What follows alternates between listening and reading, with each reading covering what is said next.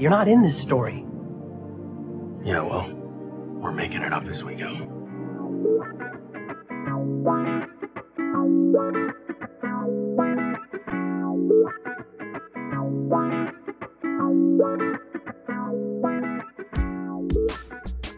Hello and welcome to Making It Up As We Go, a Destiel fan fiction anthology podcast.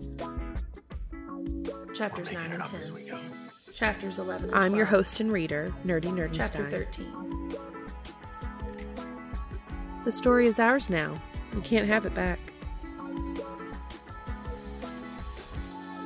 Please be warned that the stories featured can and will contain explicit sexual content and is not intended for young audiences.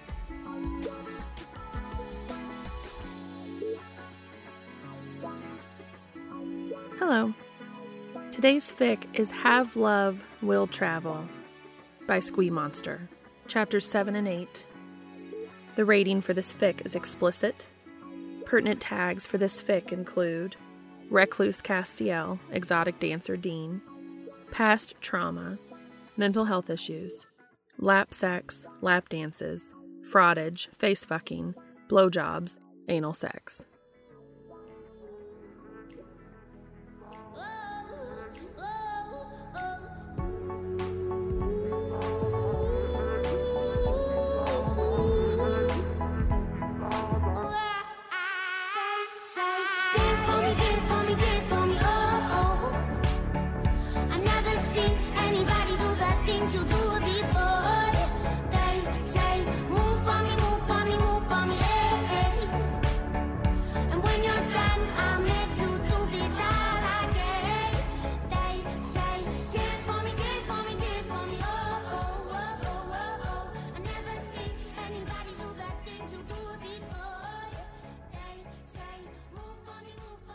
Chapter 7 Dean spends the rest of the week feeling torn between relief at finally being able to share his history and his constant worries with someone, and insecurity at knowing there's someone out there who now knows his secrets.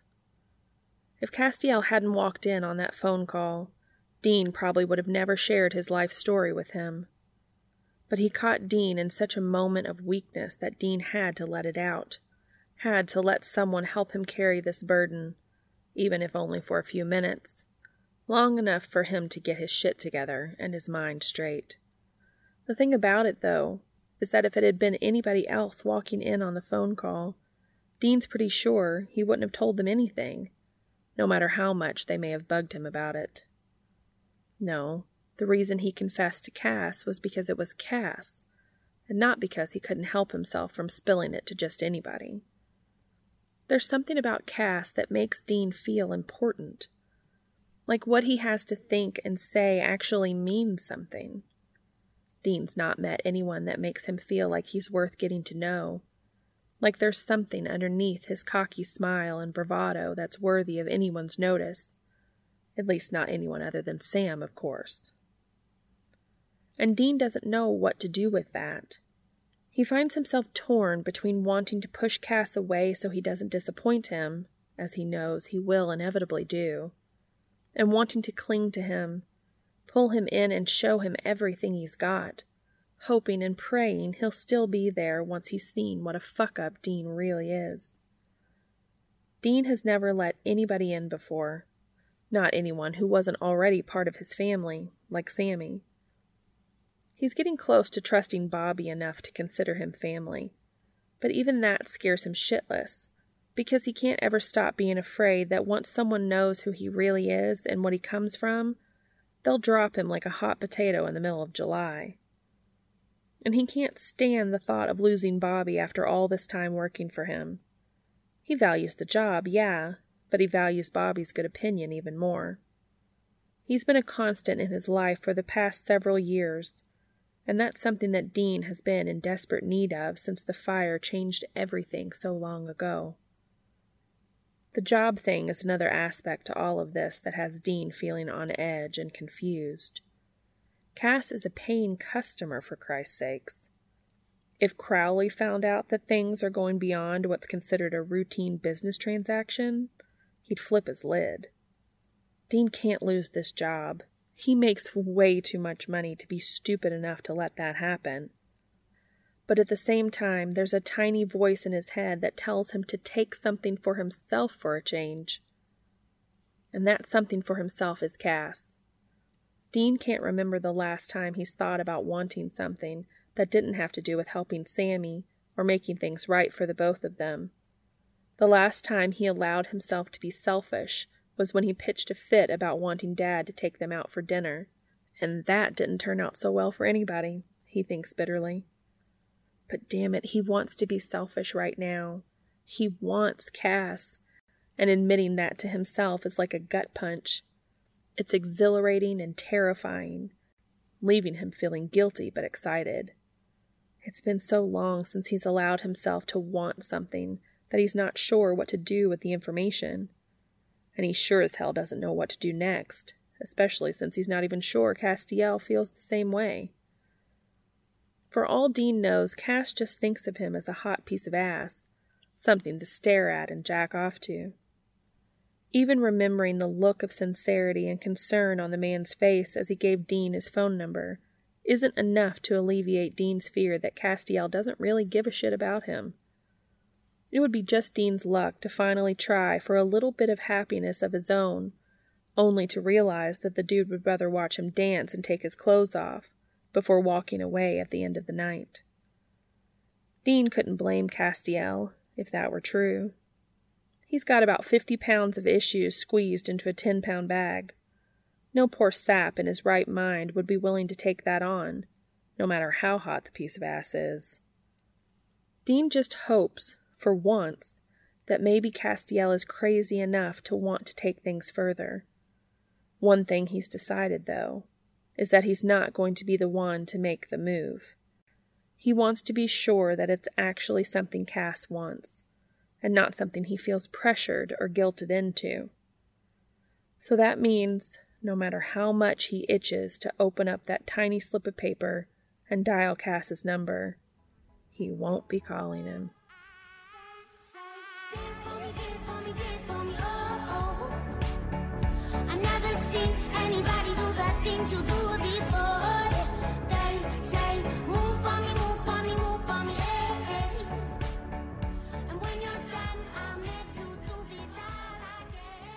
Dean has his weekly meet-up with Sam on Saturday, and it takes every ounce of self-control he has not to give the kid a good, thorough once-over to make sure he's not hiding any other injuries.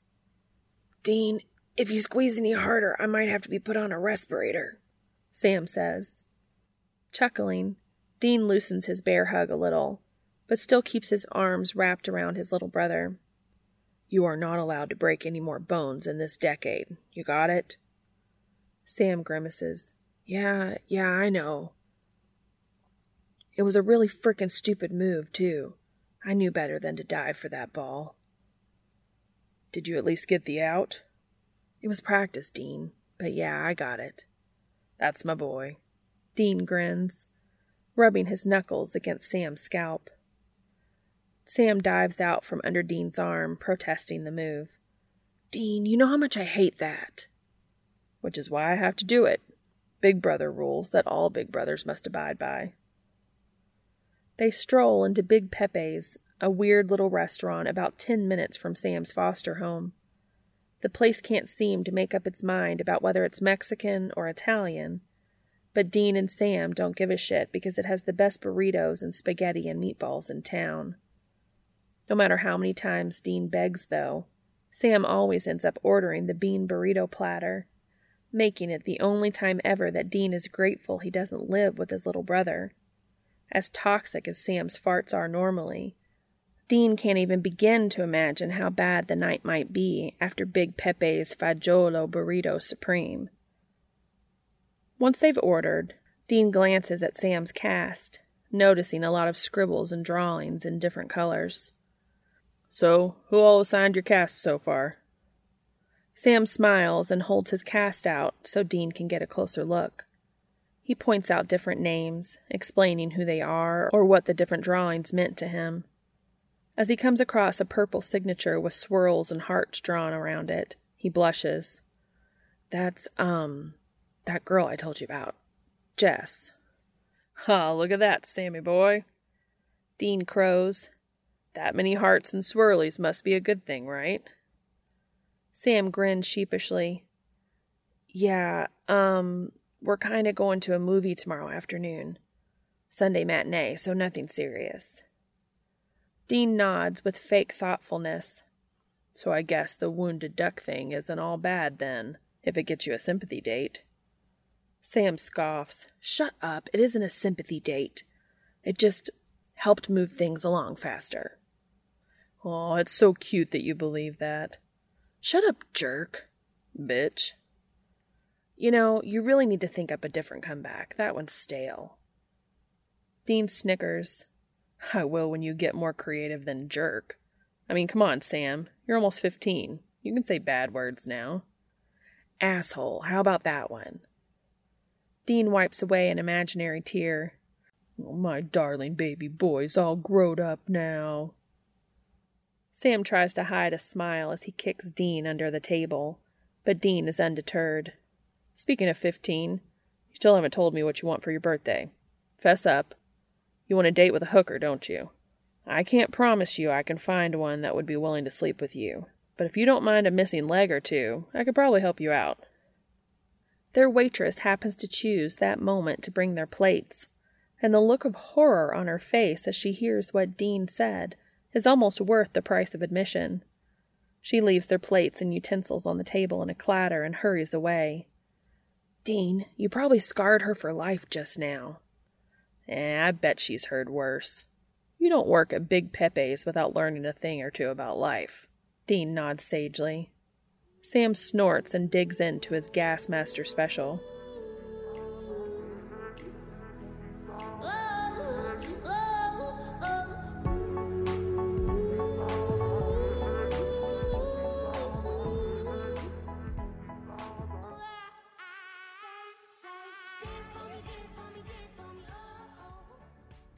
The rest of the weekend and following week go by as they usually do, with Dean splitting his time between his work at the garage, the landscaping business, and his dancing at the club, squeezing in a few hours of sleep each night. Once again, he's grateful for the hectic schedule because it keeps him from worrying too much about Sam and from having a big epic freakout about Cass. As much as he may want to take the initiative and ask Castiel out, he is still of a mind to let the other man make the first move. He's not going to risk losing his job and or losing a good customer on the hope that said customer draws hearts around his name and wants to be his true love forever, or some shit like that. Dean has done as much as he can within the constraints of his job to give them quality time together. So now it's up to Cass to make anything else beyond that happen. That being said, Dean has decided that Cass hasn't really gotten his money's worth on a couple of their nights together. Between Cass's bad night and Dean's own, that's two dances Cass has paid for that he hasn't received. So, Dean's thought up a way to make it up for him, if he has the nerve to go through with it. He tells himself that it's the least he can do for such a loyal customer, but he knows deep down he's not doing it for that reason and he's pretty sure Cass will see through the ruse as well, but he can't bring himself to care. He wishes he had the nerve to take things even further, break those last remaining club restrictions, but he can't do it just yet. Once that's done, there's no going back for him and Cass. No more pretending that this is just a VIP dance and nothing more. And that thought scares the shit out of him after his last VIP customer that Wednesday night. Dean pulls the leather chair around to sit across from the sofa as he's straightening up the room for his session with Castiel. Once he's done, he chooses a playlist on his iPod that he doesn't use often, a mix of dark trip hop music with Massive Attack, among other artists. He turns the volume up, wanting to drown out any other noises they may make in here although he's fairly certain they'll be left alone no matter what. Ash is a good guy, always willing to help Dean pull one over on Crowley. He settles down on the couch, shifts until he's more comfortable, legs splayed open. He's grateful that he's in scrubs again tonight, as he's always enjoyed the comfort of this costume as opposed to some of his more elaborate ones. He's nervous enough as it is without the added annoyance of tight, itchy fabric or buckles to have to work his way out of. He stares at the closed door, waiting for Castiel to open it. He wonders what the other man will be wearing, if he'll surprise Dean this time and be wearing something different than his usual trench coat and suit. As he's pondering what Cass would look like in some faded jeans and a t shirt, the door opens and Castiel takes a couple of steps in, looking at the spot where the leather chair usually is with a frown on his face. Dean clears his throat, and Castiel turns to his right, eyebrows raising slightly as he notices Dean sitting on the couch.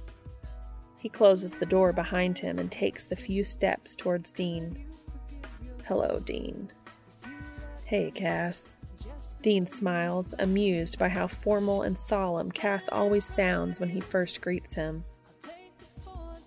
So, uh, have a seat on the chair. He waves his hand out weakly, as if he's Vanna fucking White revealing the answers to Castiel's obvious question of what's going on here. I thought we'd try something different tonight. If your game, that is. Castiel sits down in the chair across from Dean, his head tilted as he considers Dean's words. What did you have in mind? Well, uh. Dean fumbles out, dry mouthed all of a sudden. I was feeling kind of bad about you having paid for dances a couple of times when I ended up not dancing for you, and. Dean, I don't mind that at all. I enjoyed those nights. Yeah, Cass, I know you told me before that you didn't mind, but well, I hate feeling like I owe somebody something, and besides, uh. Dean feels like an utter creep saying this, but in for a penny, in for a pound. I kind of want to do this. I think you might too once you hear me out. Castiel squints at him, eyebrows furrowed in that way that he does that pretty much turns Dean into a ridiculous puddle of goo. All right, what were you thinking of doing? Dean rubs his palms along his pants, surprised not to see streaks of sweat on the fabric, given how nervous he is right now. I want you to tell me what you'd like to do to me, if we're allowed to touch each other, he says, voice hoarse.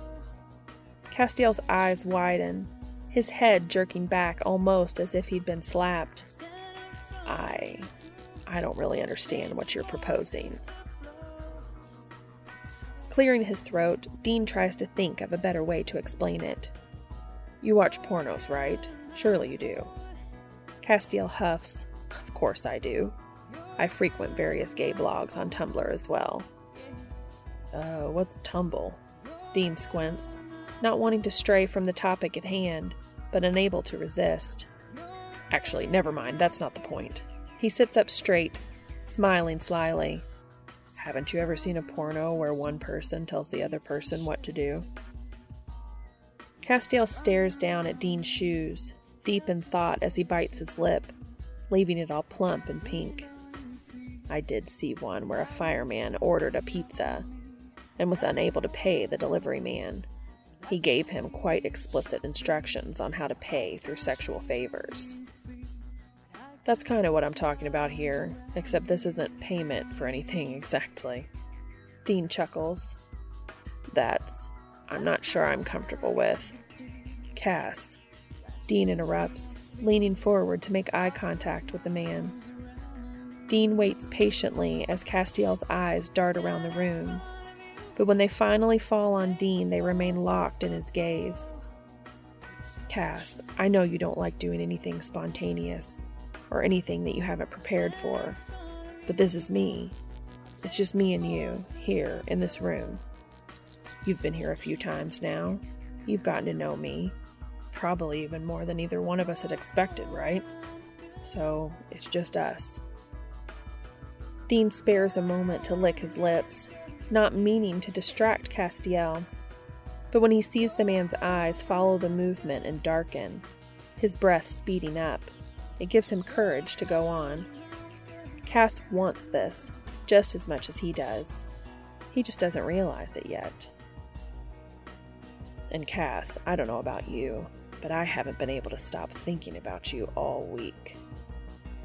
Dean watches as Castiel's eyes widen again, but this time Dean doesn't see fear there. All he sees is curiosity and maybe a little bit of hope, which does things to Dean's stomach that he only thought should happen to 12 year olds at their first dance. So, this isn't just for you, or just for what I think is owed to you. This is for me too. It's because I want it. Dean waits to let that sink in before adding with a whisper, Maybe even more than you. Castiel stares at him, blue eyes fathomless, and Dean holds his breath, praying that he hasn't overstepped his bounds and made himself out to be a giant douchebag. Just as he's about to look away and start apologizing, Castiel whispers, You could never want it more than I do. Dean can feel his pulse quicken at the words, and a tingle of sheer delight zings through him so energetically he wonders if he might have lit up. He wants this, he celebrates, but on the outside he tamps his joy down, lets a slow, easy smile spread across his face as he leans back on the couch. So, Cass, if you could have your way with me right now, what would you like to do first? Castiel takes a deep breath, letting his gaze follow the length of Dean's body, gliding slowly down to his feet and back up again, taking in his arms and shoulders before finding his way back to Dean's lips. Dean can't help but shiver as it happens, swearing to himself that he can almost feel the ghost of Cass's fingers as he looks him over. I believe that first I would want you to take off your shoes and socks so that you could be more comfortable. Cass replies hesitantly. And that's, well, that's a bit of a surprise, but whatever. Dude likes to take things slow, obviously. Okay, Dean says, reaching down to pull off his shoes and socks. As he's setting them along the side of the couch, he looks up when he hears Castiel clear his throat. What would you do to me, Dean? He whispers. I mean, if we could touch.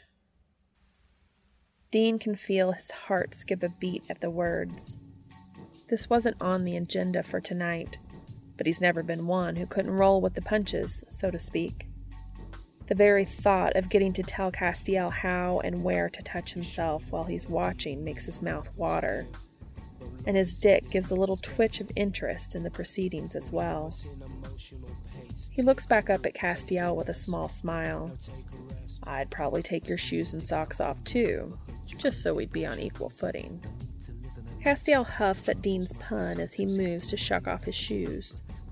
Once his feet are bare, Dean takes a moment to look them over. He's surprised at how attractive he finds them, wondering if there's anything about this man that he won't find a turn on. You've got some good looking feet, Cass. I've never been much of a foot guy, but yours are especially nice. Castiel wiggles his toes and smirks, but otherwise remains silent, making Dean wonder if maybe he just made himself look like some kind of perv. He decides to get them focusing on something else. So, uh, what would you do next? After considering Dean for several seconds, Castiel says, I would kiss you. I'd lick along your mouth and suck your bottom lip between my teeth. He gazes at Dean unblinkingly. And you? Dean licks his lips, grinning as Castiel tracks the movement, and licks his own lips in response. I'd kiss you back, Dean says, low and a little rough. I'd bite your upper lip, make it all red and swollen, and slide my tongue in beside yours, tease it around in there. Dean watches as Castiel bites his upper lip, mimicking what Dean would do. He smirks and does the same for Cass, catching his lower lip between his teeth and staring back at him. Castiel's eyes travel to Dean's jaw and neck. I believe that next I would kiss my way to your jaw and along your neck, he breathes. and then pull your shirt over your head and off so that I could touch and kiss your chest. Dean grabs the hem of his scrub shirt and slowly begins pulling it up along his chest. He watches Castiel's face as he does so, pleased to see the man's eyes darken again as Dean's stomach and chest are revealed. His eyes rove across the expanse of skin, staring at Dean's freckles as if he's cataloging the position of each and every one. Dean patiently waits as Castiel continues to study him, feeling exposed in a way that he hasn't in quite a while, which for his job is really saying something. I think I'd play with your nipples, licking and biting them until they're pink and hard for me. Castiel meets Dean's gaze, eyelids lowered as he murmurs, Play with your nipples for me, Dean. And that's, oh fuck, that's some hot shit right there. And Castiel seems to have gotten over any reservations he may have had with this little game pretty damn quickly. Dean slides his hands up his stomach and chest slowly, and when he reaches his nipples, he takes each bud between fingers and thumbs, tweaking and squeezing them. He bites his bottom lip again, eyes closing to the sensation, as he feels his dick pulse inside his G string. When he opens his eyes, he finds Castiel grasping the arms of the chair as he's watching Dean, lips parted. I think you need to take your jacket off, Cass. Shirt, too, Dean says. Castiel looks up and holds Dean's stare, nodding slowly as he twists himself out of his jacket. They continue to look at one another as Castiel unbuttons his shirt, Dean still massaging his chest and rubbing his nipples.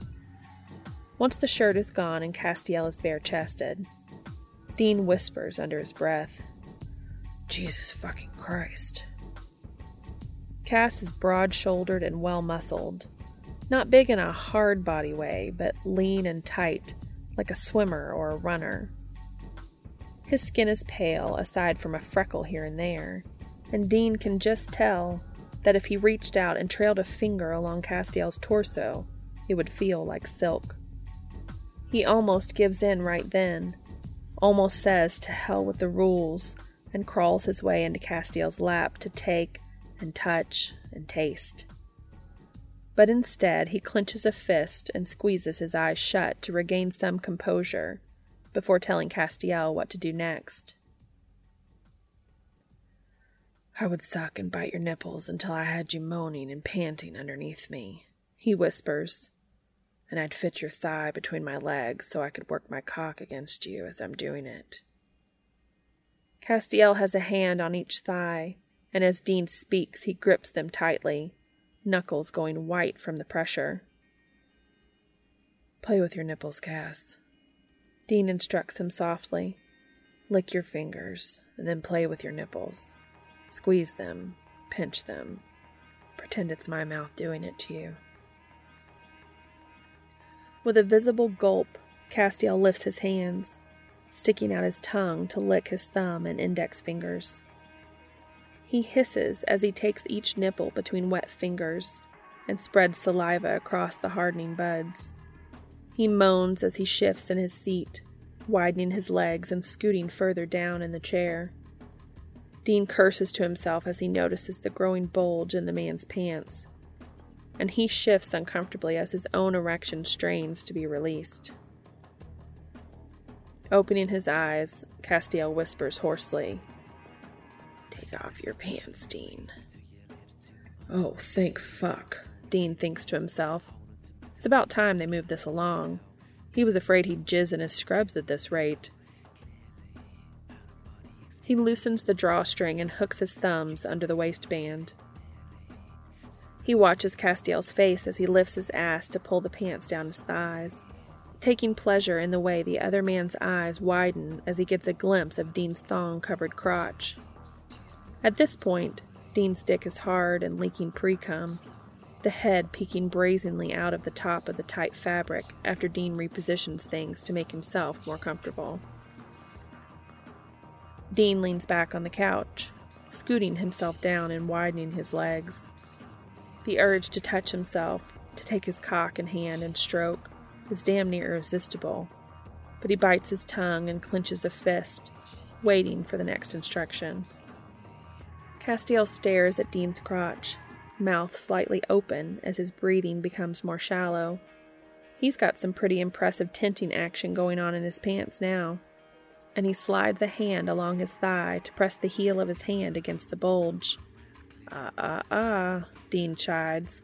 No touching until I say so. Castiel lets loose a frustrated sigh, but pulls his hand away nevertheless, and Dean chuckles. Why don't you go ahead and take off your pants? Relieve some of that pressure. The other man swiftly unbuttons and unzips his pants, pulling them down to reveal thighs Dean knows would be rock hard under his fingers. He's wearing snug fitting boxers, a blue that almost matches his eyes. They stare at each other, drinking the sight of each other in, taking their time to familiarize themselves with the other's body through sight. After steadying his voice, Dean asks, So, what would you do next, Cass? Tell me what to do. Tell me what you want. Castiel takes several shallow breaths before saying, I'd kiss you again. I'd thread my fingers through your hair as I kiss you, and slide my other hand under your thong, wrap my fingers around your cock, get a feel for you, squeeze you. Tell me to do it, Cass. Dean jumps in. Say it. His voice shaking a little, Castiel complies.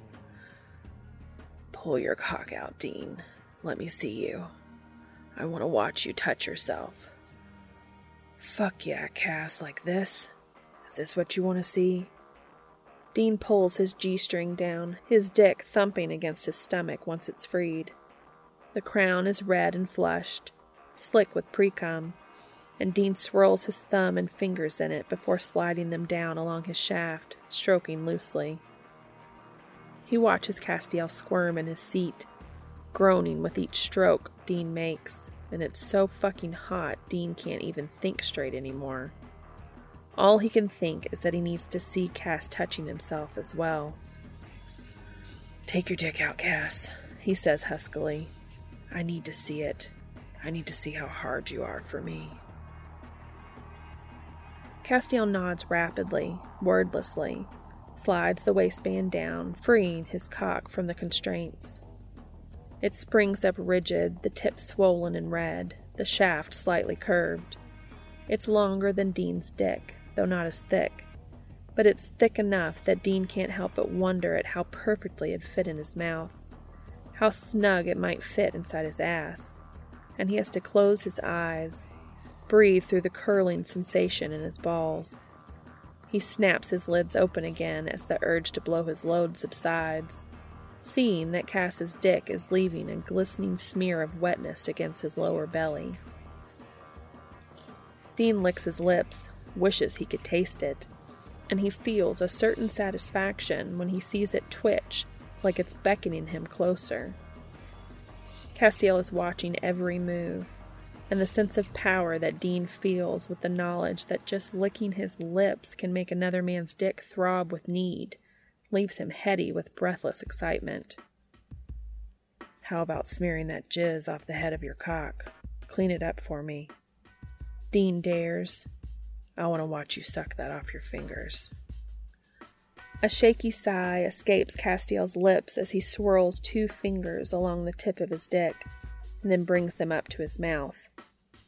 When he sticks his tongue out to slide it along the skin, staring at Dean while he tastes the liquid and sucks it on his fingertips. Dean moaned so loudly he wouldn't be surprised if the whole damn club heard it. Oh, fuck, Cass, oh, God. He groans, hand stripping his own shaft in a fast, unforgiving rhythm. Fuck your fist for me. Pretend it's my mouth or my ass, whatever you need it to be. Whatever you need. Castiel takes his cock in hand, wrapping wet fingers around the shaft and pumping slowly. He bites his bottom lip, eyelids fluttering as he seems to struggle to keep his focus on Dean's own actions. They both gaze at each other, quiet except for occasional whimpers and groans. and the obscene slap of skin on skin as they jack themselves off. Castiel licks his lips, eyeing Dean's hand moving slickly along his length. If I could touch you right now, Dean, he ventures, I'd have you suck on my fingers. Get them wet so I can slide them inside you. His gaze travels up the length of Dean's body, meeting his stare before murmuring, Fuck yourself with your fingers for me, Dean. Dean can feel his eyes go wide with shock as he meets Castiel's half lidded gaze. They stare at each other for several seconds before Castiel offers demurely, I learned that from the pizza man. Dean huffs in laughter as he thinks to himself, Oh dear God in heaven. Who knew that Castiel was such a kinky bastard? Dean lifts the hand, not currently stripping his cock raw, and sucks on three of his fingers, giving Cass his best come and get it, big boy. Look, before pulling a leg up to rest the heel of his foot on the couch. He squirms in his seat a bit, trying to give himself a good angle to do this, while giving Cass a good view of him doing his bidding at the same time. The way he settles himself spreads his butt cheeks apart enough that he's pretty sure that Castiel has a front row seat to all his junk, as well as quite possibly all of his insides. But judging by the hazy, ecstatic expression on Cass's face, he's pretty pleased with what he's seeing. Dean closes his eyes and inhales, breathing deeply and psyching himself up for this, before exhaling slowly. As he exhales, he slides one slick finger past the rim of his hole grunting at the intrusion. He hears Castiel gasp and opens his eyes to find the man swallowing hard, gaze transfixed on Dean's finger pumping slowly in and out of his hole. He stopped jerking himself off and is squeezing the base of his shaft instead. And Dean feels a sudden wave of victory when he realizes Castiel almost came just from watching one finger slide home. So he figures, I'm gonna rock this dude's world. He takes another deep breath before sliding a second finger in, both digits delving even deeper than before. Castiel lets out a strangled moan that's almost a cry, eyes wide as he watches Dean's fingers disappear inside himself. Dean fucks himself deeper, trying to find his prostate to make this feel that much better. And on the fourth swipe, he finds the sweet spot. He gasps as he pushes against it and pants as he watches Castiel bite his lip. He tries several times to find his voice before saying hoarsely, Cass, this is you fucking me right now. Wrap those fingers around your cock and feel how tight I am for you. How fucking tight and hot I am, just for you. Dean watches as Castiel does as he's told long fingers circling his cock, and fists himself. The man's eyes stay on Dean's hole, matching the pace of Dean's fingers pumping in and out, and Dean begins to stroke his own dick in earnest now, knowing that he's not going to last much longer with this view and the way he keeps fingering his prostate. Oh, Dean, you're so beautiful, so fucking. Oh, God. Castiel moans, fist moving faster as he continues to watch. Yeah, Cass, just like that. Don't stop those fucking fingers. So fucking gorgeous. I want to suck your cum off those fingers. Oh, fuck. Dean groans. He can't stop babbling. He knows he sounds ridiculous, but he's so fucking close. He wants to watch Cass come first, but he's just so fucking close. If I were fucking you right now, I would grip your hips tight, push my cock in deep, and make, make you comfort me. Cass stutters, and Dean whimpers as Cass licks his lips. Come for me, Dean. Dean cries out, fireworks exploding behind closed eyelids as he spurts what feels like about 10 gallons of jizz all over his stomach and chest. He doesn't even realize he was waiting for permission until Cass gave it to him. He opens his eyes to see Castiel staring at him, panting as he fists his erection. Cass, if you were fucking me, right now I'd be squeezing that hard cock with my ass, milking it until you couldn't take it anymore. Dean says, I want to watch you come, Cass. Castiel whimpers, hand moving faster and more erratic along his shaft. The man bites his lip hard as he continues to stare after Dean, watching him stroke himself lazily through the aftershocks of his own orgasm. When Dean slicks a finger through his own jizz and brings it up to his mouth, tongue flicking out to taste it, Castiel lets loose a shout and releases himself, strings of cum coating his stomach. Dean smiles to himself as Castiel closes his eyes and leans his head along the back of his chair, hand idly working himself through his climax. He's feeling pretty damn proud of himself for this idea. Now, he won't ever have to worry that he owes Cass for the dances he'd paid for but hadn't received, at the very least. Both men are quiet for several minutes as they recover. Dean listens to the music playing on the speakers from his iPod, wondering how long they've been here, oblivious to the rest of the goings on in the club. The longer they sit here, though, the colder and stickier Dean begins to feel, and he can imagine Castiel is probably feeling similar. He clears his throat and opens his eyes, amused to see Castiel still lying back with his eyes closed. When Dean reaches for his G string on the floor, he notices Cass opening one eye to watch him. They don't say a word as Dean slips the thong back on, but Cass does pull his boxers back up his thighs, hissing as the fabric catches on his oversensitized flesh. Once Dean has pulled his pants back on, both men lean back in their seats, reluctant to abandon the scene or each other. Or at least Dean's feeling reluctant. For all he knows, Cass could just be a lazy fuck who can't move after a particularly awesome jerk off session. Dean hopes Cass is feeling the same way about him as he is about Cass. But then again, maybe it's better if he doesn't, because that way lies a whole hell of a lot of complications. Castiel raises his head and opens his eyes, glance moving across the room.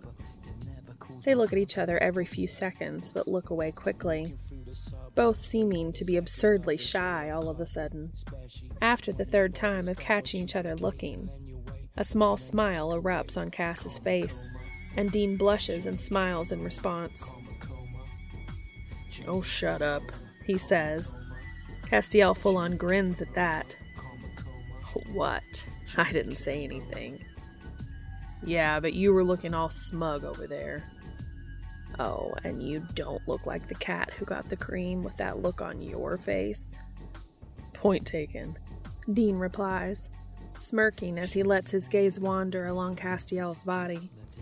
Castiel reaches for his socks and begins tugging them on. So, I suppose I'll see you next week. Dean can feel his smile slip a tiny bit, but he masks it as best as he can. Yep, same time, same place. He stamps down the disappointment of being reminded that this is just a business transaction, like any other VIP dance. His stomach churns a little at the thought of what tonight's exploits make him, but he ignores it. He stands up to follow Castiel to the door and see him out. The man stops as he reaches it and turns around to face Dean. Thank you, Dean, for tonight. You didn't owe me anything, but I appreciate it nonetheless. Castiel's mouth opens and closes several times, as if he's trying to decide what to say next. I really enjoyed what happened tonight, and I. I won't soon forget it. His eyes are warm and fond as they stare back at Dean, and for a moment, Dean is able to pretend that they're just two guys who really like each other saying goodbye after an epic night together. Yeah, I won't either, Cass. Be careful getting home. He pauses, and fuck, he can't not say it. I can't wait to see you next week. It comes out tentative, and a momentary flash of what looks to be surprised, mixed with what Dean wants to think is hope, flits across Castiel's face before he schools his expression to something more neutral. And neither can I. Take care, Dean. You too, Cass.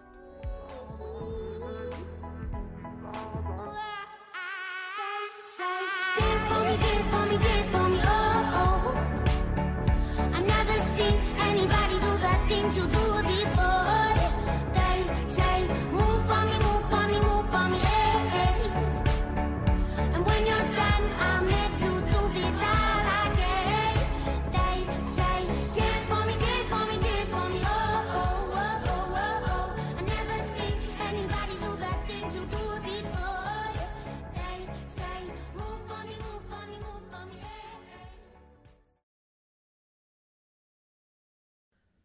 Chapter 8 On Thursday, the cloud nine feeling that buoys Castiel through his morning, with a stupid grin on his face and butterflies in his stomach, turns into anxiety by mid afternoon, as his happiness devolves into the sense that he's too exposed.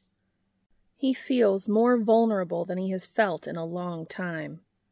Dean never fails to surprise him to put him on edge and force him to confront things about himself that he's ignored for so long. Dean makes him feel, makes him hope and want things for himself that he'd given up wanting long ago. And now that their odd relationship has stepped up a degree, the thought of it leaves Castiel adrift in worry and fear.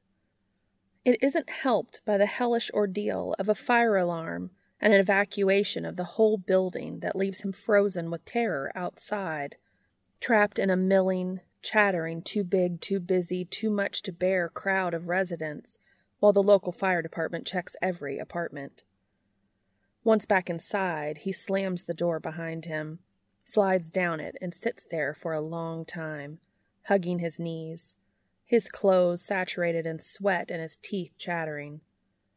After an hour, he pushes up and stumbles to his bed, crawls under the covers, where it's small and secure, squeezing his eyes shut against the world. The next day, he opens his blinds and reels back from the window, from the vastness outside, before scrabbling for the cord and shrouding the apartment in gloom and manageable boundaries again. He breathes deep through the sudden nausea and faintness the tremors, and the pain in his chest as his heart hammers out its alarm. Once he's calmer, he tells himself he was bound to relapse at some point, given the circumstances. On the road to recovery, no one is immune to setbacks. But that doesn't mean Castiel can't be frustrated with himself either. He's been feeling proud of himself for the advances he's made and how far he's come, and now he feels as if he's taken five steps back. The following Wednesday, he has to force himself to leave his home. The only thing that succeeds in pushing him out the door is the thought of Dean being disappointed or confused if he fails to show up for their weekly appointment. He feels ill by the time he reaches the club, but as he sits in the VIP room, waiting for Dean, he takes a deep breath and reminds himself that at least he made it outside his apartment once again, and he's here now. He spares a minute to wonder why Dean isn't already in the room and waiting for him when the door opens and Dean walks in. His grin is quick and as genuine as always, and it gives Castiel a little skip in his stomach that isn't at all like the panic stricken churning he's been feeling all week. Hey, Cass, Dean says. Sorry I kept you waiting. Sammy called and I kind of lost track of time. Castiel smiles at the fond look Dean gets in his eyes when he talks about his little brother. How is Sam? Is his arm healing properly? Dean grins. Oh, yeah, he's a tough little shit. He'll probably have outgrown that cast before the doc even cuts it off. He walks over to the speakers, hooking up his iPod before looking over his shoulder to ask, So, uh, what do you have in mind for tonight? I didn't have anything special planned, so. He lets his words trail off, obviously waiting for Castiel to speak up, but Castiel hesitates.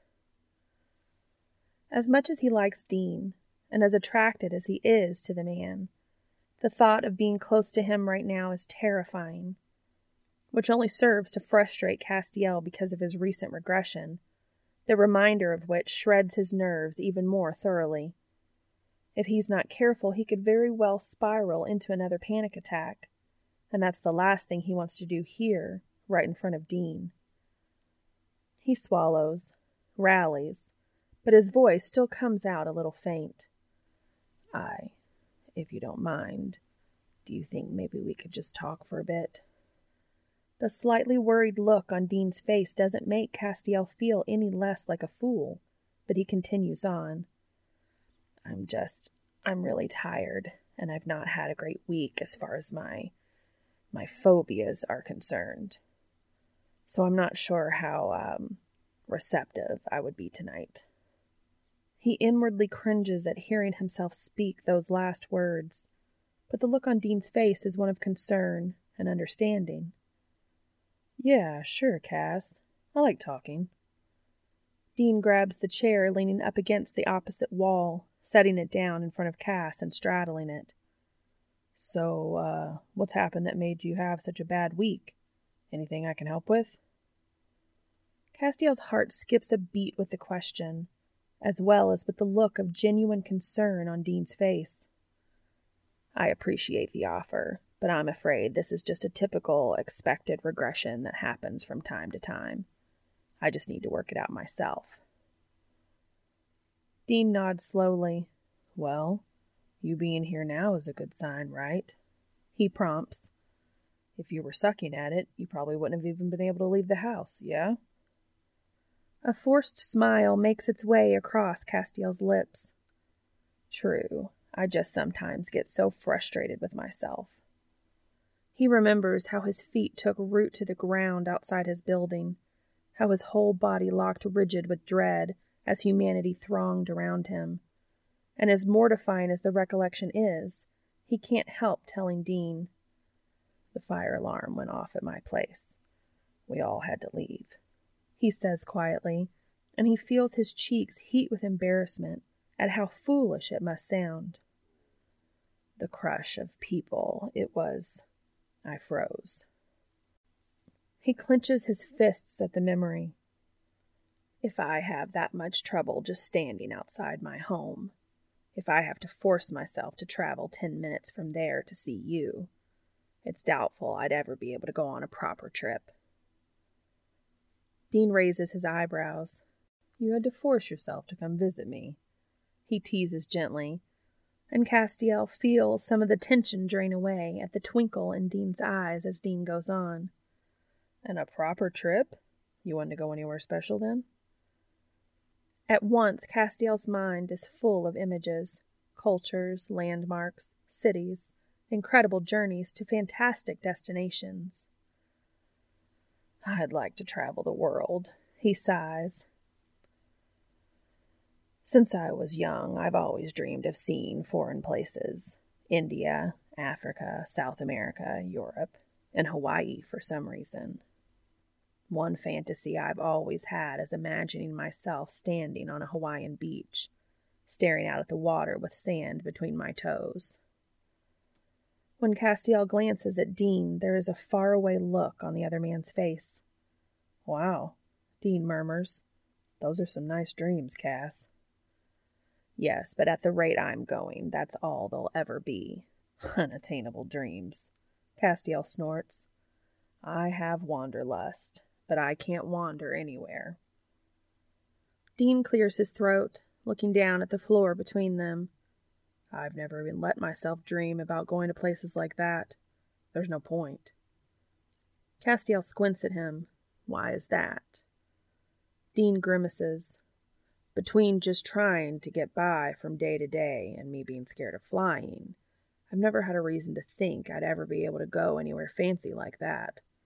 Hell, I consider myself lucky to be able to go to the lake for a day. He says, shrugging. You have a fear of flying, Castiel huffs. Dean levels a stare at him. Hey, don't be laughing at me.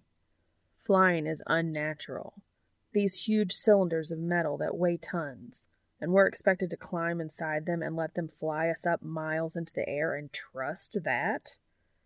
It's insane that more people aren't terrified. He narrows his eyes. With all the other things you got going on, how come you're not afraid of it? Castiel thinks on the question a moment before answering. I've not gone flying since I developed my issues, but as a child I did enjoy it very much. There's a sense of freedom in it. This invigorating feeling of how, if humans can figure out a way to do this, then anything is possible. He stares into the space over Dean's shoulder as he continues. There's this moment, as the plane is descending, when the engines aren't as loud, and you can feel the plane struggling to slow down. And you get closer and closer to the ground. It feels as though you're floating above the trees and buildings, so effortlessly, almost if you had wings yourself.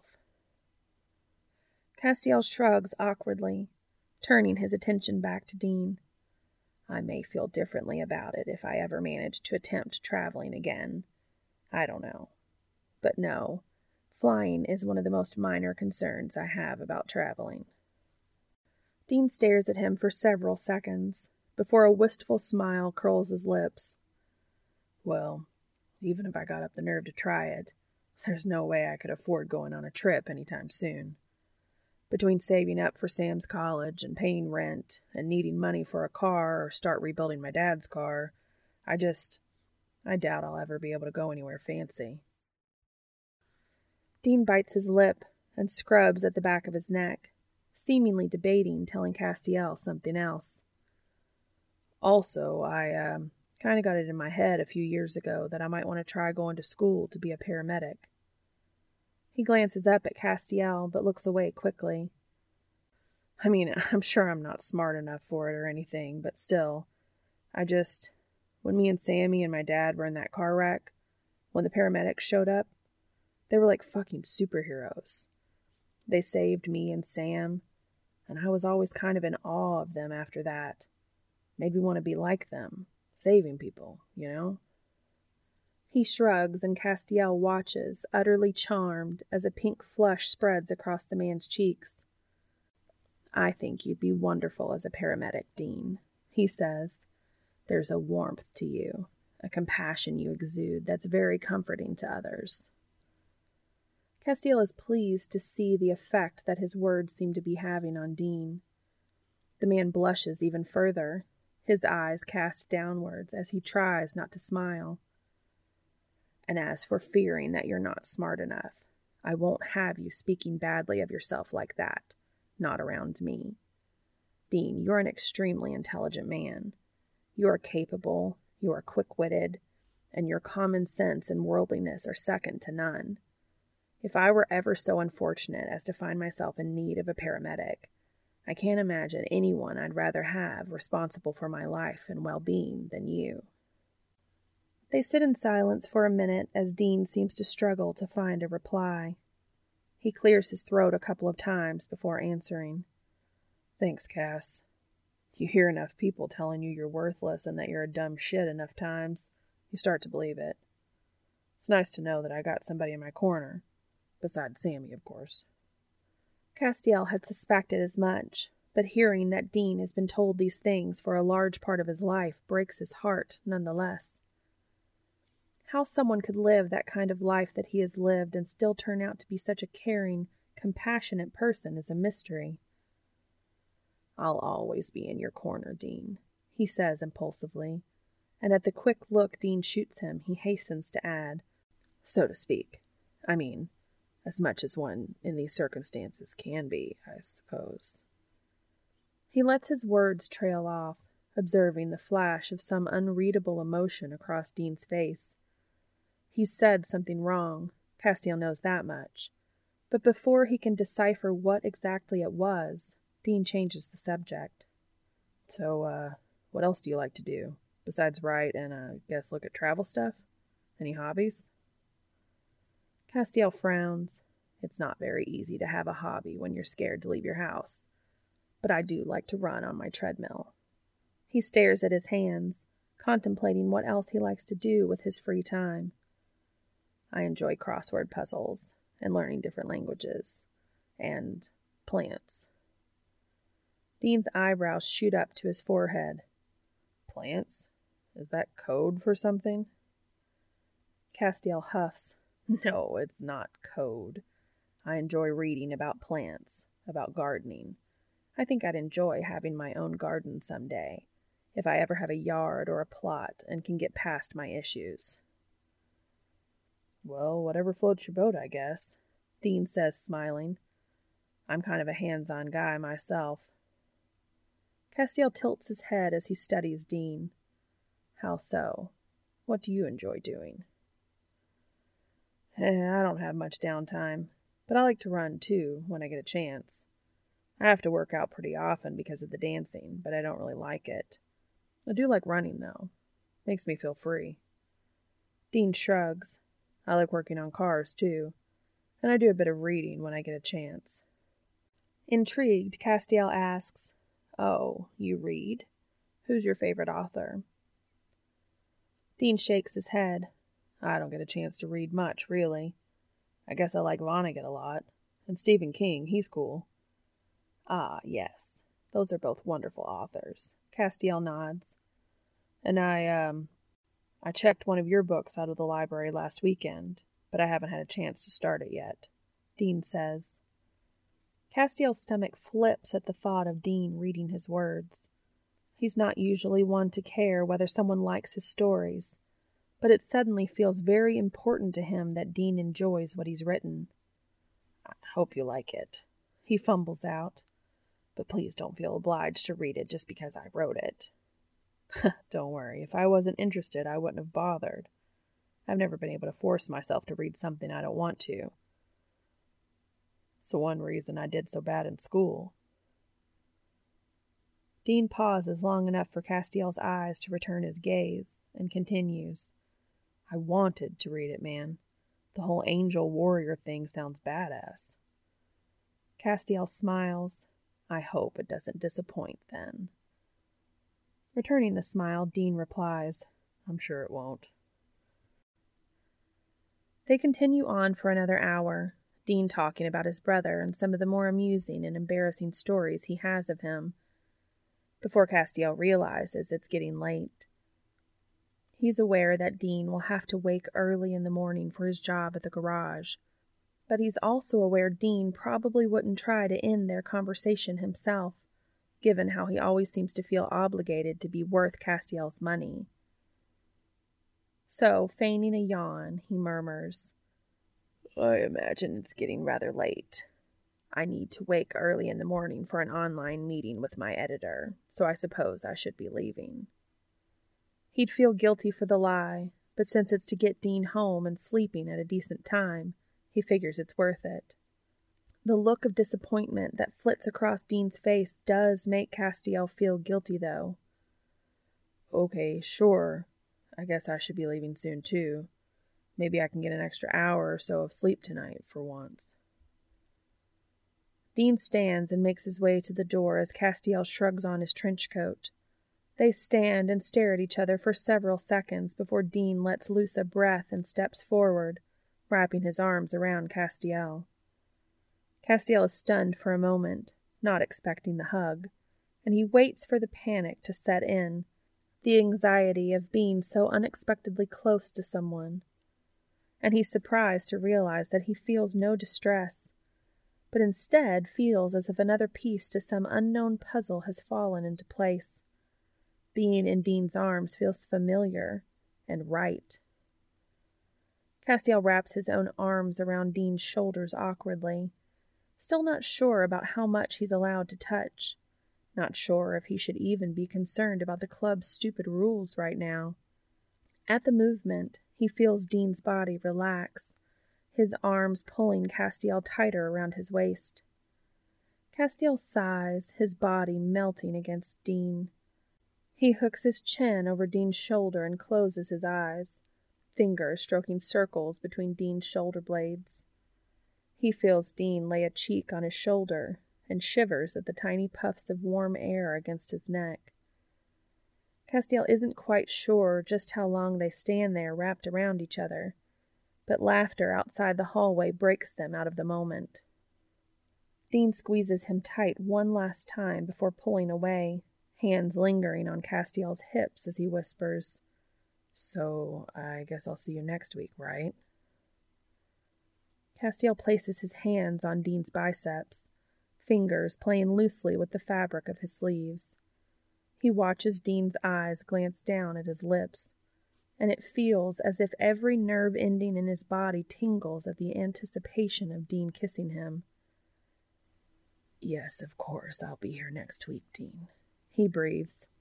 I wouldn't miss it for the world. Dean licks his own lips, drawing Castiel's gaze to his mouth. Castiel's pulse quickens as Dean's lips part, and he quickly looks up to Dean's eyes, finding his gaze still on Castiel's mouth. Dean licks his lips again and sucks his bottom lip between his teeth. Castiel can feel them both swaying, his own breath coming just as fast as Dean's. But just as Dean begins to lean forward, eyes still transfixed on Castiel's mouth, there's a loud knock on the door. Hey, Dean, we're about to start up a poker game if you're interested. Ash yells through the door. Both men jump apart at the knock, almost as if they'd been struck by lightning. Castiel would have found it comical if he wasn't so enraged at being interrupted right as Dean was about to kiss him. He can't be sure, of course, that Dean was about to do it, but he would have bet all his life savings on it just the same. Dean blushes and looks down at the floor hand scrubbing the back of his neck. Uh, no thanks, Ash. I think I'm gonna head home soon. Hey, you're lost. I'm pretty sure Ed's gonna play, and his dad just gave him access to his trust fund, so easy pickings. Yeah, thanks, Ash. Dean glances quickly at Castiel before reaching for the doorknob. So, uh, have a good week, okay? Castiel silently curses himself as he nods and smiles at Dean. Yes, you as well, Dean. As he walks out the door, he allows himself to lean into the touch of Dean's hand along the small of his back, warmth seeping into his skin, before walking down the hallway.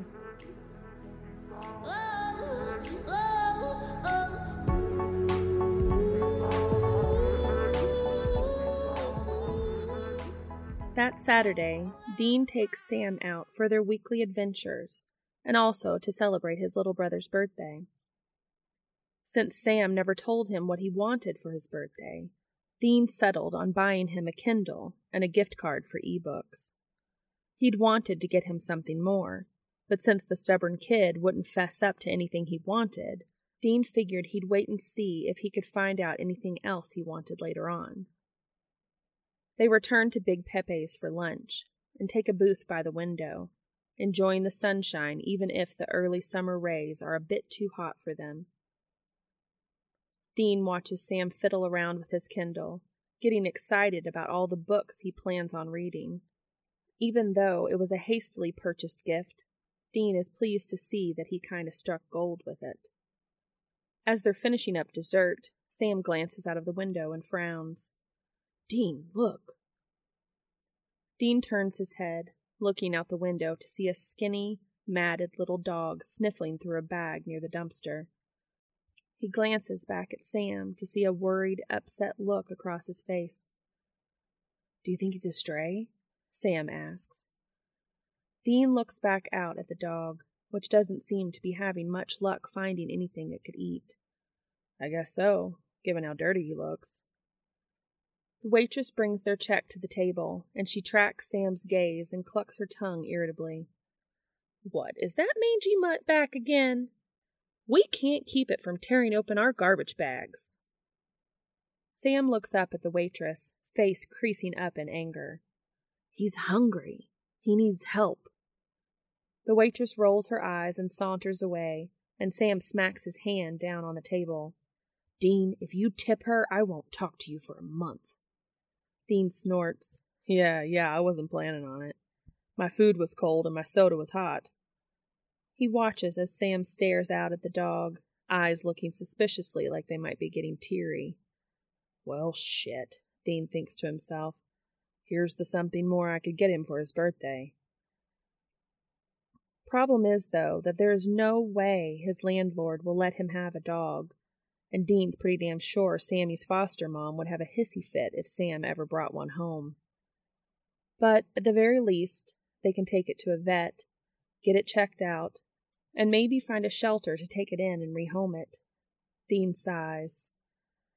Hey, Sammy, why don't you go out there and see if it'll come to you while I get the bill settled? Sam's head turns quickly, hope written across his face. Really? Yeah, if it'll come to you, maybe we can find a vet to look it over. Will you keep it? No, you know what a douche my landlord is. There's no way I could have a dog. But I'm pretty sure Shirley won't let me have it either. Dean's heart aches at the disappointment in Sam's voice. Sorry, kiddo, he says. We'll just have to see if the vet can take it in, or if they know a shelter. Sam looks down at his hands. Yeah, I guess so.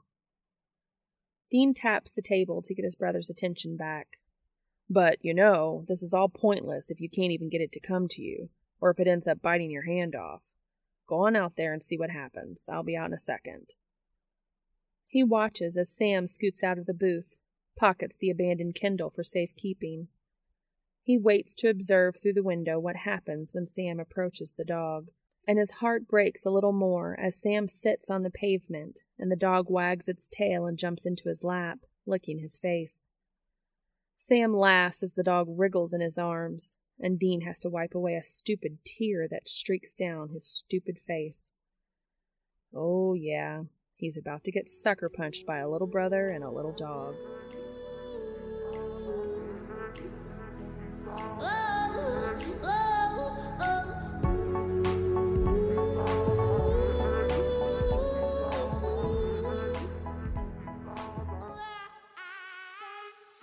The dog checks out fine at the vet, other than being really dirty and underweight. They check her teeth, pronounce her about two years old, and mutter something about testing her for worms and other parasites, and vaccinating her after they clean her up. The fluffed up pup handed back to them an hour later is barely recognizable and cute as a button, and it hops right up into Sam's arms in a way that makes Dean's heart sink a little.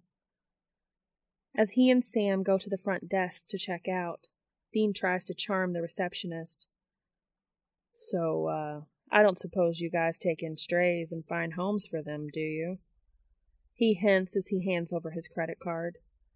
The receptionist blushes at how closely Dean is leaning over the counter, but shakes her head.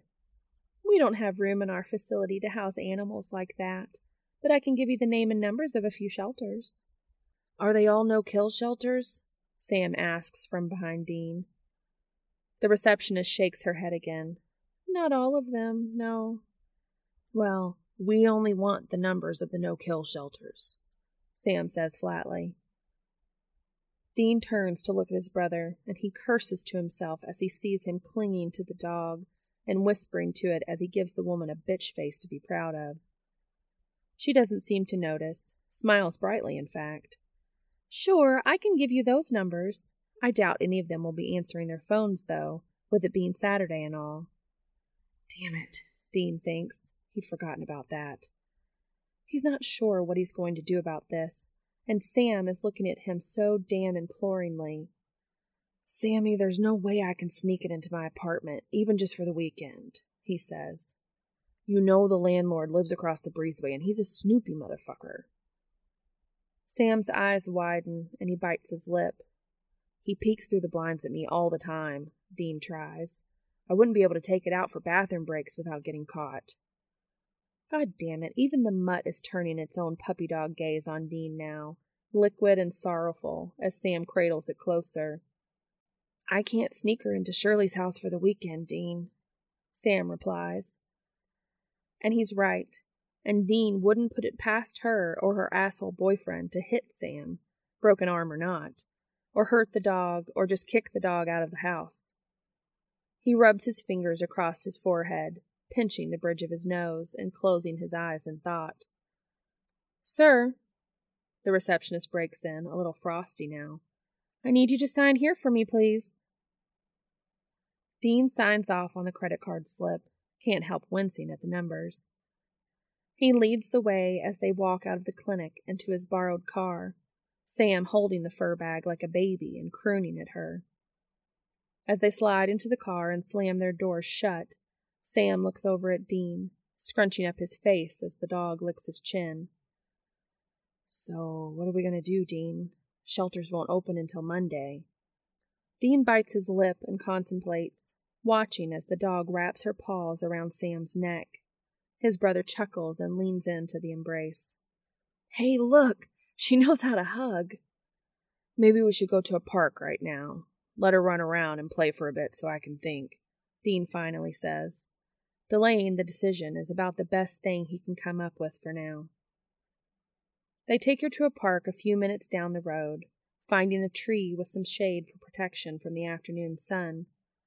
Despite himself, Dean finds that he's quickly developing a soft spot for this dog. She's just so damn sweet, with her little tongue lolling out of her mouth as she sits down in front of them in the grass, staring at the both of them, eyes bright and happy. Look, Dean, when she pants like that, it looks like she's smiling at us, Sam says, laughing. We should name her, shouldn't we? Dean clenches a fist. We can't get attached, Sammy. Sam rolls his eyes. Dude, you and I both know we're already dog whipped. There's no point in pretending otherwise. I know, but naming her will make it worse, won't it? Dean sighs. Sam, I want to keep her just as much as you do, trust me. But it can't happen. I don't even know what I'm going to do with her for two nights, let alone the rest of her life. Sam remains silent as he stares out behind the swings and monkey bars at the children's playground just beyond the sidewalk. The dog whines and crawls into Sam's lap, resting her head on his knee and falling asleep. Finally, Sam whispers, I think we should name her Bones, since we found her in the trash. Oh, fuck no. She deserves a cool name like Metallica or Zeppy. Sam snorts and reaches over to punch Dean in the arm. Dean is grateful that Sam seems to understand and forgive him for how impossible the situation is. It pisses him off that once again they're reminded of how fucked up and unfair their existence is, how they can never get away from always being reminded that they'll never have a normal life. The fact that Sam's willing to go along with him in pretending for just a few brief minutes here in the park that they're just two brothers sitting here with their dog makes Dean want to hug all the air out of him. It's not much, but it's enough.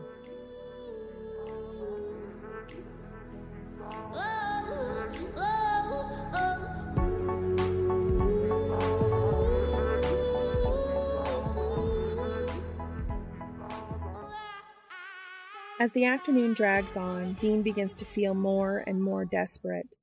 He's called everyone he knows, from Bobby and the dudes at the garage to the people he works with at the club, and no one is able to take the dog in for the weekend. Between shitty landlords, allergies, and other pets, Dean can't find anyone who can help him out. But still, he stares at the tiny slip of paper that he found in the back of his wallet, finger gliding back and forth over the number. Who's Cass? Sam asks, peering over his shoulder where Dean is sitting cross legged on the ground. Dean hastily shoves the paper back in his wallet. Uh, just somebody I met a while back. At the club. A friend. He's cool. Dean quickly adds, reaching for the dog passed out in front of him and running his fingers through her fur. So have you called him yet? Dean shakes his head no. Why not? Maybe he can take her in. Sam, I haven't known him for very long, and he's kind of weird. Sam squints his eyes, and his face scrunches in confusion. I mean, it's not a bad kind of weird. Dean hurries out. It's just, he's kind of particular about things. So I doubt he'd be able to help us. Shrugging, Sam lays down on the other side of the dog, hand reaching out to pet her head. You never know until you ask. Dean fidgets nervously, playing with a loose thread on the hem of his jeans. He's never called Cass before, and doing so now would take things to another level, regardless of the reason he's calling. Plus, he hates asking for favors. It was killing him calling his coworkers and begging for help, and he's known these people for months, if not years. He doesn't want to pressure Cass into taking the dog in or making him feel obligated. On the other hand, Cass did tell him to call any time. Granted, Dean's pretty sure it was just if he was needing someone to talk to, but still, he is needing to talk to someone, even if it's because he's needing a favor from them. Dean stares at his brother, watching as Sam wraps a finger around the dog's fur, smiling as the dog swats at his hand and squirms, as if she was being tickled.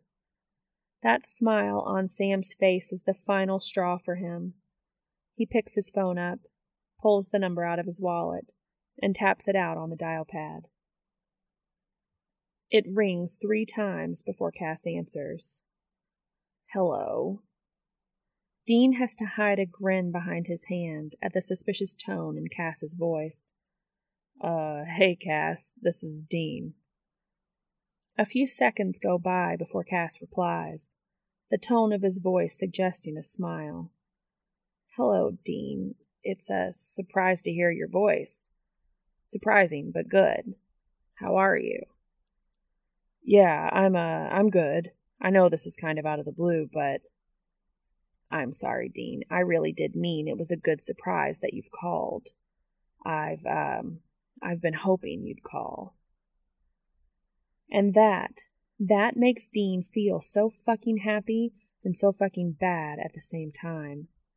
If he'd known Cass had actually been wanting him to call, he'd have done his damnedest to get up the nerve to do it long before now. He can feel himself smiling a dopey grin, and he picks a blade of grass and starts twirling it around his finger. If you'd been hoping for it, you should have told me before now, Cass. He can hear Cass huff in amusement across the phone. This may come as a shock to you, but you're a bit of an enigma, Dean, as well as a little intimidating. I wasn't sure if you'd be happy to hear that. Dean feels as if his grin is pulled so wide it'll split his face in two. He glances up at Sam and finds his brother staring at him with an amused look on his face. Dean wipes the grin off his face flicks the blade of grass away, and clears his throat. Unfortunately, I didn't just call to chat, Cass. I, um, need a favor. I mean, Sam and I, we're kind of in a bind. After a beat that Dean hopes isn't disappointment, Cass asks, What's wrong, Dean? Dean sighs. Well, long story short, we've, um, we found a stray dog today. And we took her to the vet, got her checked out, and got her shots and bathed and all that shit. And we were going to find a shelter to take her to so she can get a home, but all the shelters are closed on Saturdays. I'd take her home with me, but my landlord is a dick. He pauses as he hears Cass snort in amusement, then he ventures on. Sam can't take her because his foster mom sucks, and nobody else I know can take her. He takes a deep breath before babbling on without stopping. Cass, it'd just be for two nights, until I can call around on Monday and find a shelter to take her in. Do you, I mean, could you take her in? I know your building might not allow pets, and I know with all your stuff you got going on that it might not be possible for you to do it, but I just, I don't have anybody else I could ask. I hate putting you under pressure like this, especially since I know you've had a rough time lately, but I just. Dean. Dean rubs his hand across his eyes. Yeah, Cass? Be quiet so I can give you my address. Dean exhales, the relief and affection he feels overwhelming him for a second, making it difficult to speak. Thanks, Cass, he croaks. He hangs up the phone after writing down the address and saying their goodbyes, and side eyes Sam, who's still staring at him, mouth gaping. You know, you open that mouth any wider and you might catch yourself a pterodactyl. You were flirting, Sam exclaims. Dean winces, leaning to the side so he can stuff his wallet back in his pocket. What? No, I wasn't, he says weakly. Dude, you were so flirting. I've never seen a guy blush that much in my life. Shut the fuck up, Sasquatch. I can still give you a wedgie no matter how old you are. So, do you really like this guy? Shut it, Sammy. Sam leers and waggles his eyebrows. Are you going to ask him out on a date? Have you had your first kiss yet? That's it. I'm stealing your phone and calling Jess. Dean leans over the dog and pulls Sam's phone out of his pocket so fast that Sam doesn't even have time to do more than gasp and yell. Sam jumps up and tackles Dean, both of them wrestling for possession of the phone. The dog wakes up and starts barking, dodging around the boys rolling over in the grass. Once Dean has Sam pinned to the ground, once Dean has Sam pinned to the ground, hands trapped behind his back, the dog starts licking Sam's face. This sets them both off, laughing so hard that they stop fighting and lay on the grass shoulder to shoulder, staring up at the sky as they try to catch their breaths.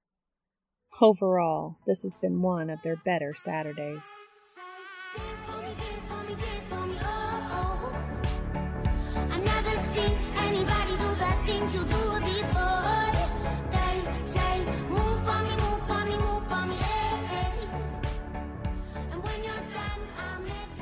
An hour later, and Dean is knocking on Cass's door, Sam and the dog close behind. They'd stopped at a pet store on the way over to pick up bowls, food, toys, a collar, and a leash. That way, Dean hopefully wouldn't feel quite as guilty about leaving her here for the weekend. When Castiel opens the door, both he and Dean stare at each other for several seconds before Cass breaks into a huge smile. Dean releases the breath he didn't know he was holding and steps to the side to introduce his brother. Hey, Cass. This is my brother Sammy. Sam, this is Castiel. Sam reaches his hand forward, and Castiel stares down at the hand for a couple of seconds before slowly raising his own to grasp it. Slightly awkward moment, but could have been worse, Dean thinks. I've heard so much about you, Sam. It's a pleasure to meet you. Castiel reaches his other hand up to grasp Sam's hand between his own and pulls him forward through the doorway. Sam hands Dean the dog's leash along the way, and Dean leans down to pick the dog up, just in case she gets any wise ass ideas like taking a dump right in the middle of Cass's living room. It's nice to meet you too, Castiel, Sam replies, eyes scanning the apartment as he takes a few steps inside and thanks for agreeing to do this. And Dean can't blame Sam for scoping the place out. This is a really nice place. The furniture isn't super luxurious, but it's obvious that it's expensive. Dean strolls around the living room as Sam explains to Cass how they came across the dog and what's happened since. And he can't help but think that if he ever had money, this is exactly how he'd furnish his home. The pine floor is honey toned, the rug he's standing on a bright contrast of colors. Art prints hang on the walls, and dark oak beams seem to canopy the place throughout, mirroring the beautiful hardwood floors. Castiel seems to notice Dean's interest because he asks, Would you like a tour of the place? Dean shakes his head. No, it's fine. I don't want to put you out or make you feel uncomfortable or anything, especially since this is all so unexpected. With a smile, Castiel cuts him off. Dean, it's fine. I'm okay with this. If you and Sam would like to see my home, it'd be my pleasure to show it to you. I've worked very hard to plan the design of it all, so it'd be nice to show it off every so often. Sam pipes up. You designed all this yourself? Are you an architect or a designer or something? Castiel chuckles. No, nothing as prestigious as that. I'm a writer who happens to have a keen interest in design, and who also is very particular about how he wants things. He walks with them through the condo, and Dean falls in love with the place little by little. The walls in some rooms are varying shades of gold, red, and rust, gorgeous earthy tones that are warm and inviting. The kitchen is filled with deep wood cabinets and stone slab countertops, warm yellow lighting, and a large wooden table. The den is filled with huge, overstuffed chairs and sofas, a wooden coffee table with matching end tables, and a flat screen TV that has Dean drooling. Castiel leads them on through to the master bedroom, where the colors are varying shades of green and brown. It took weeks to find the exact shade of green I had in mind for the walls. He remarks randomly. I finally came across it by accident one day. Sam clears his throat. Dean's eyes. He says, in that innocent tone Dean knows damn well isn't innocent at all. When Castiel turns to look at him, Sam smirks. It's the exact same shade of green as Dean's eyes. Dean blushes furiously and pretends he's not paying attention by petting the dog, but he catches Castiel's smile. I hadn't met your brother at that point, so believe me, it wasn't on purpose. Sam is airy as he responds. Maybe you were just searching for the person with eyes your favorite shade of green, kind of like Cinderella in the glass slipper. Sammy, I will hurt you. Dean grits out between clenched teeth. Castiel laughs, eyes dancing as he looks from Sam to Dean. Perhaps you're right, Sam, he replies, and Dean can't help giving him a small smile before quickly returning his attention to the dog in his arms. Castiel takes them on through to the master bathroom, which is tiled completely in a mosaic of blues and white. Maybe I should be ashamed of how ostentatious this is, he admits as Sam whistles, but I've never been able to make myself care. You could fit two people in that bathtub, Sam declares as he admires the ridiculously large claw footed beast.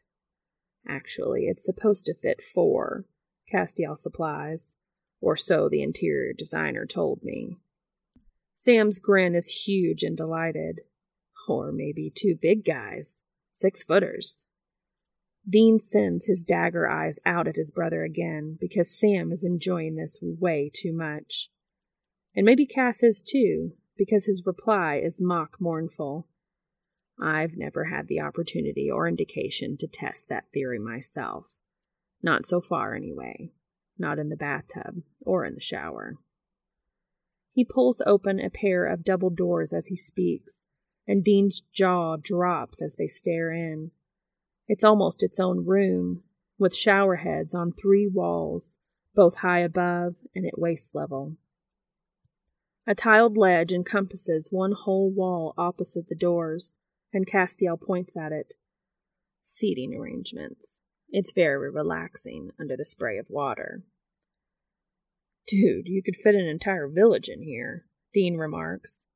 He steps into the shower, his mind wandering unrepentantly to the mental image of Cass naked in here, wet and hot and all lathered up.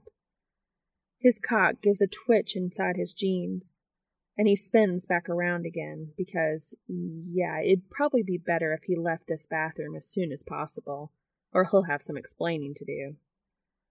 As they return to the living room, Dean notices pictures and small paintings lining the walls of the hallway. Some of the pictures are of beaches, some of forests and large leafy trees, and others are of famous landmarks, such as a black and white photo of the Eiffel Tower and a golden painting of the Colosseum. Nice pictures, Cass, he says. Are these some of the places you wanted to visit some day, like we talked about? Cass turns, an open and sad look on his face, before he schools it into something more neutral. Oh, uh, yes, they are. He shrugs an awkward movement that looks out of place on someone who's usually so measured and careful. Maybe someday I'll be able to. I hope so, anyway. They stare at each other for several long moments before Sam clears his throat, and Dean thinks, stare blocker. So, Castiel, you want to see how you do with the dog? Sam prompts. If you guys like each other or not? Castiel continues to stare at Dean as he answers.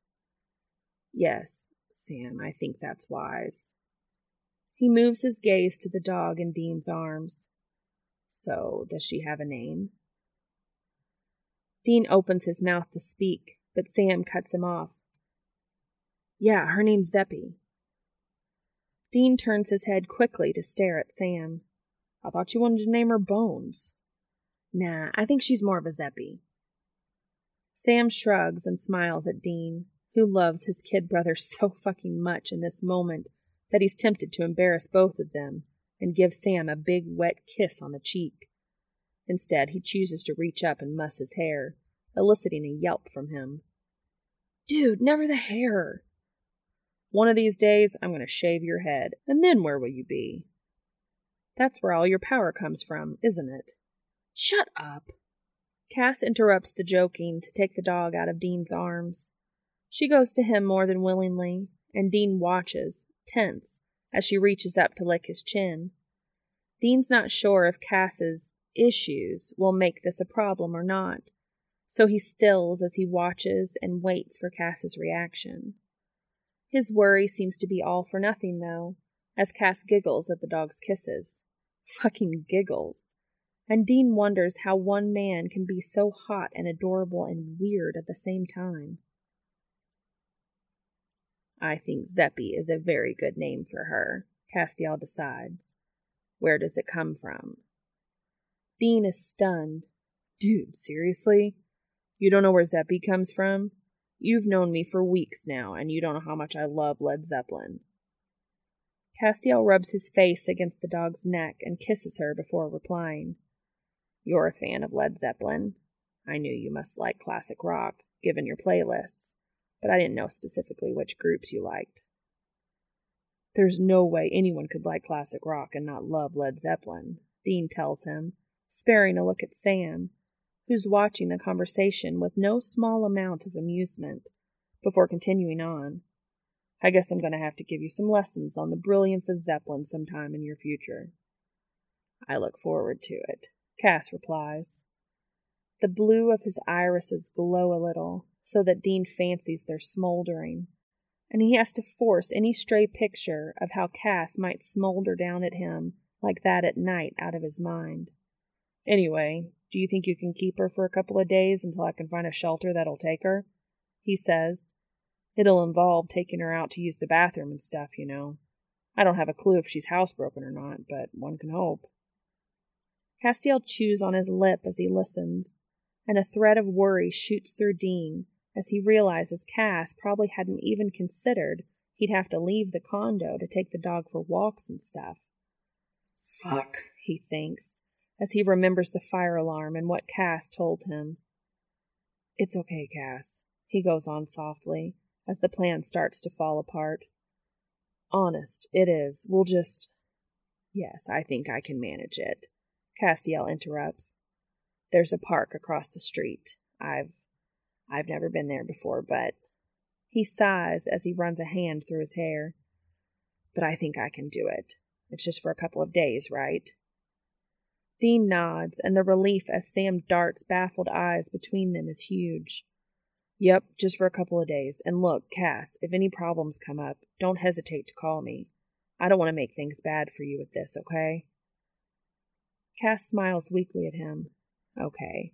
Thank you for being so understanding about it. Dean shakes his head.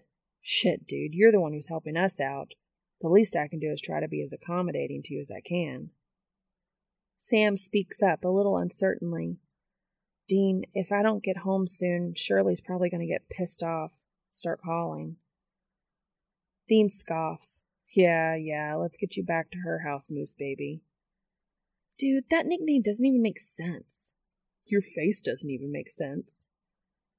Castiel watches them both with a fond smile on his face before walking them to the door. As Dean steps into the hallway outside the condo, he turns to say goodbye to Cass. Thanks again, Cass, for everything. You really helped us out a lot with this, he says. Castiel squeezes the dog in his arms. It's really not a bother, Dean. I'm happy to help. I'll call you tomorrow to check in and see how it's going, okay? Cass smiles. I'll look forward to hearing from you.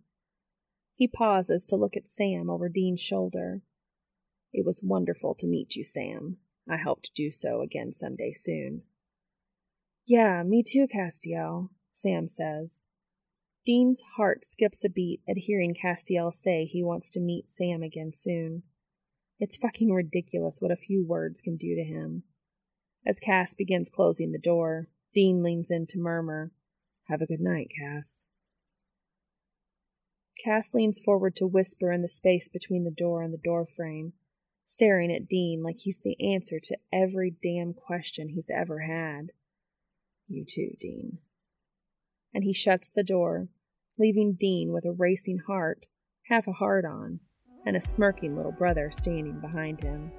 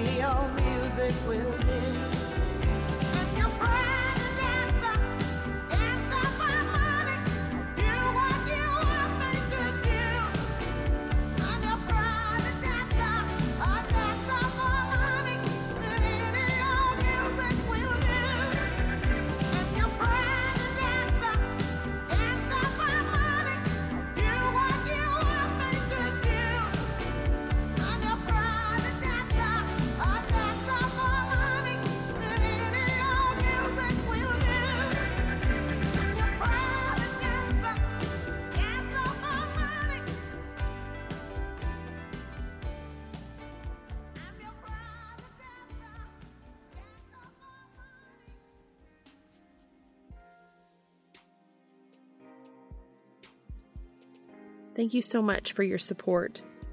I can be contacted on Twitter, Tumblr, or at makingitupaswegopod at gmail.com. If you are able, please go to the author's AO3 story and give comments and kudos to them for sharing this with us. The link is in the show notes. This will also be posted on AO3 as a podfic under my username, and the link will be in the show notes as well. As always, thank you so much for listening.